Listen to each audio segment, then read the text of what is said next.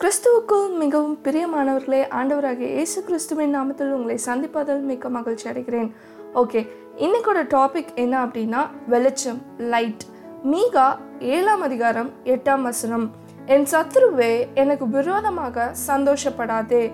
நான் விழுந்தாலும் எழுந்திருப்பேன். நான் இருளில் உட்கார்ந்தால் கத்தர் எனக்கு வெளிச்சமாய் இருப்பார்.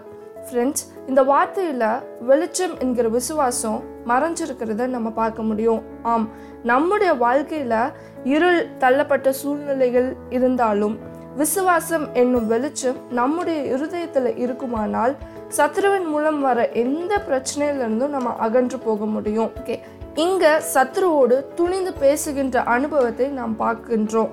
நம்முடைய வாழ்க்கையில் பிரச்சனைகள் போராட்டங்களில் சத்ரு கொண்டு வரும்போது நாம் அதற்கு எதிர்பட்டு வெற்றி அடைய வேண்டும். வெளிச்சம் என்கிற விசுவாசம் நம்முடைய இருதயத்தில் இருக்கும்போது சங்கீதம் நூத்தி பத்தொன்பது நூத்தி ஐந்தாம் வசனத்தின்படி உம்முடைய வசனம் கால்களுக்கு தீபமும் பாதைக்கு வெளிச்சமுமாய் இருக்கிறது என்று பார்க்கின்றோம்.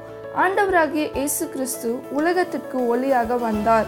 யோவான் எட்டாம் அதிகாரம் பன்னெண்டாம் வசனத்தில் அவர் உலகத்திற்கு ஒளியாக இருக்கிறார் என்றும் அவரை பின்பற்றுகிறவன் இருளில் நடக்க மாட்டான் என்றும் தெளிவாக நாம் பார்க்கின்றோம். நாமோ ஆண்டவராகிய இயேசு கிறிஸ்துவை சொந்த இரட்சகராக ஏற்றுக்கொண்டு அவரை பின்பற்றுகின்ற போது நாம் எந்த பிரச்சனைகளில் இருந்தாலும் சூழ்நிலைகளில் இருந்தாலும் போராட்டங்களில் வந்தாலும் ஜெயம் பெற முடியும்.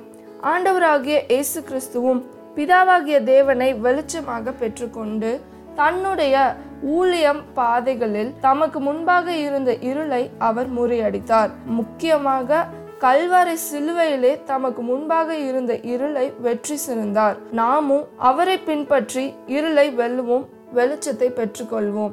God bless you and God be with you